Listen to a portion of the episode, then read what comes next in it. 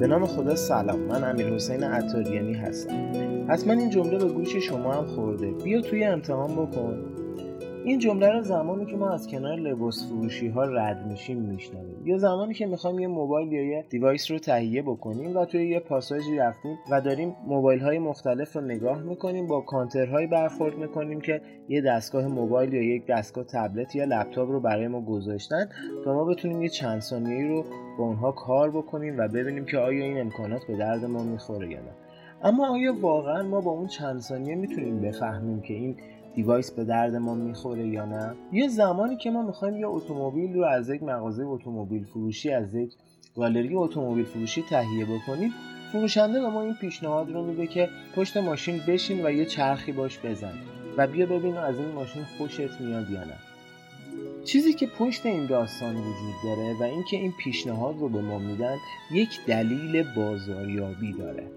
یعنی ما توی اون چند دقیقه خیلی سخته برامون که بخوایم متوجه بشیم آیا واقعا اون device به درد ما می‌خوره یا نه یا اون اتومبیل به درد ما می‌خوره یا نه. ما باید چندین سال یا چندین ماه با اون device یا اون اتومبیل کار بکنیم تا بفهمیم آیا واقعا اون به درد ما می‌خوره یا نه. یا وقتی ما برای خرید لباس رفتیم به مغازه به فروشنده به ما میگه بیا امتحان بکن ببین از این لباس خوشت میاد ما ده درصد از اون چیزی رو که می‌بینیم انتخاب می‌کنیم. ما نمی‌دونیم اون لباس بعد از شستشو چه اتفاقی براش میفته و یا نمی‌دونیم که این لباس توی چه مدتی می‌تونه برای ما بازدهی داشته باشه.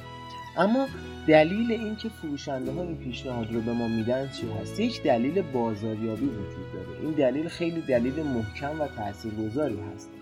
این دلیل این رو به ما میگه که زمانی که مخاطب برای تصمیمش دچار مشکل هست یعنی نمی‌دونه این محصول رو بخره یا نخره یا این محصول رو بهش احتیاج داره یا نداره زمانی که اون جسم یا اون وسیله رو لمس می‌کنه یا باش کار می‌کنه یک رابطه احساسی باش برخورد می‌کنه. یعنی چی؟ یعنی احساس می‌کنه که این وسیله مال اون هست و احساس مالکیت بهش دست میده. برای همینه که خیلی از فروشنده های ما برای اینکه بخوان یه محصولی رو به مشتری پرزنت بکنن از این پیشنهاد استفاده می‌کنن.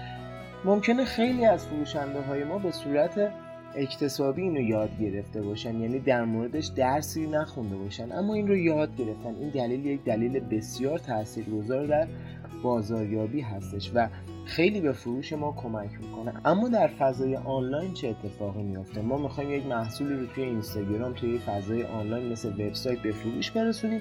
اما این امکان برامون وجود نداره که بخوایم این محصول رو به دست مشتری برسونیم تا باش کار بکنیم. خب چه اتفاقی میفته؟ خب اگر ما یه رستورانی داشتیم یا یه مغازه آب میوه فروشی داشتیم از مشتری می‌خواستیم که قبل از خریدش یکی از محصولات ما رو تست بکنه. تو فضای آنلاین این امکان وجود نداره. باید چیکار کنیم؟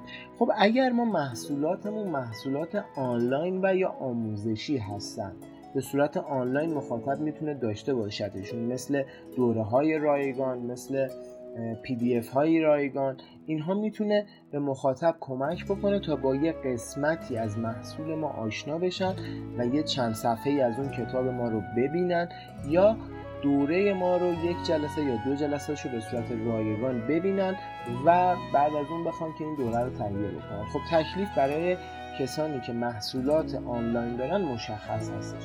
اما زمانی که ما محصولاتی داریم که این محصولات قابل استفاده تو فضای آنلاین نیستن. باید چیکار بکنیم؟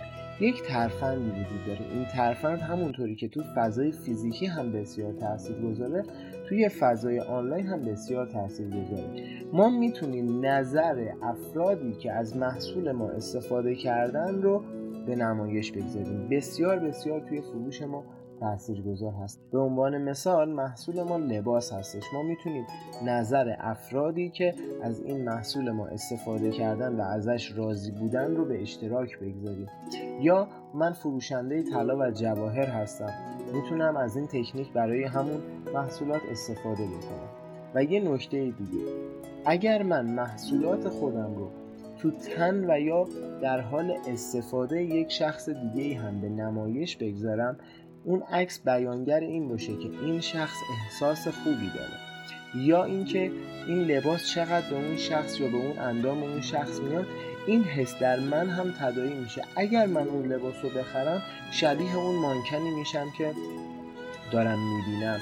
یا اگر من اون حلقه طلا رو بخرم یا اون انگشتر طلا رو بخرم به همین اندازه زیبا به نظر میاد. اگر توجه کنید خیلی از افرادی که فروشنده جواهرات هستن اگر بخوان یه محصولی مثل انگشتر رو پرزنت بکنن و توی سوشال مدیا به نمایش بگذارن از یه فردی استفاده می‌کنن که علاوه بر اینکه این انگشتر مناسب دست اون فرد هست اون فرد تمام های زیبایی رو هم داره و از لباس خوب هم برای اون مدل استفاده می‌کنن از آرایش خوب هم برای اون مدل استفاده می‌کنن.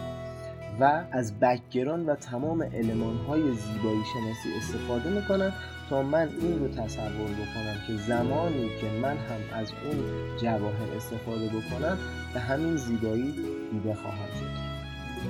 در نتیجه اگر من محصول یا خدمات آنلاین دارم بهتره که قسمتی از اون محصول آنلاین من مثل کتاب یا دوره رو در اختیار مشتری قرار بدم تا بعد از اینکه با اون کار کرد یا اون قسمت از دوره من رو مطالعه کرد بتونه دوره من رو تهیه بکنه. این به شدت توی فروش من تاثیر داره و اگر هم کالاهای فیزیکی دارم از نظر مشتریانم استفاده بکنم و یا کالاهای خودم رو در حال استفاده عکاسی کنم و در سوشال مدیا منتشر کنم. من امیر حسین عطاریانی هستم.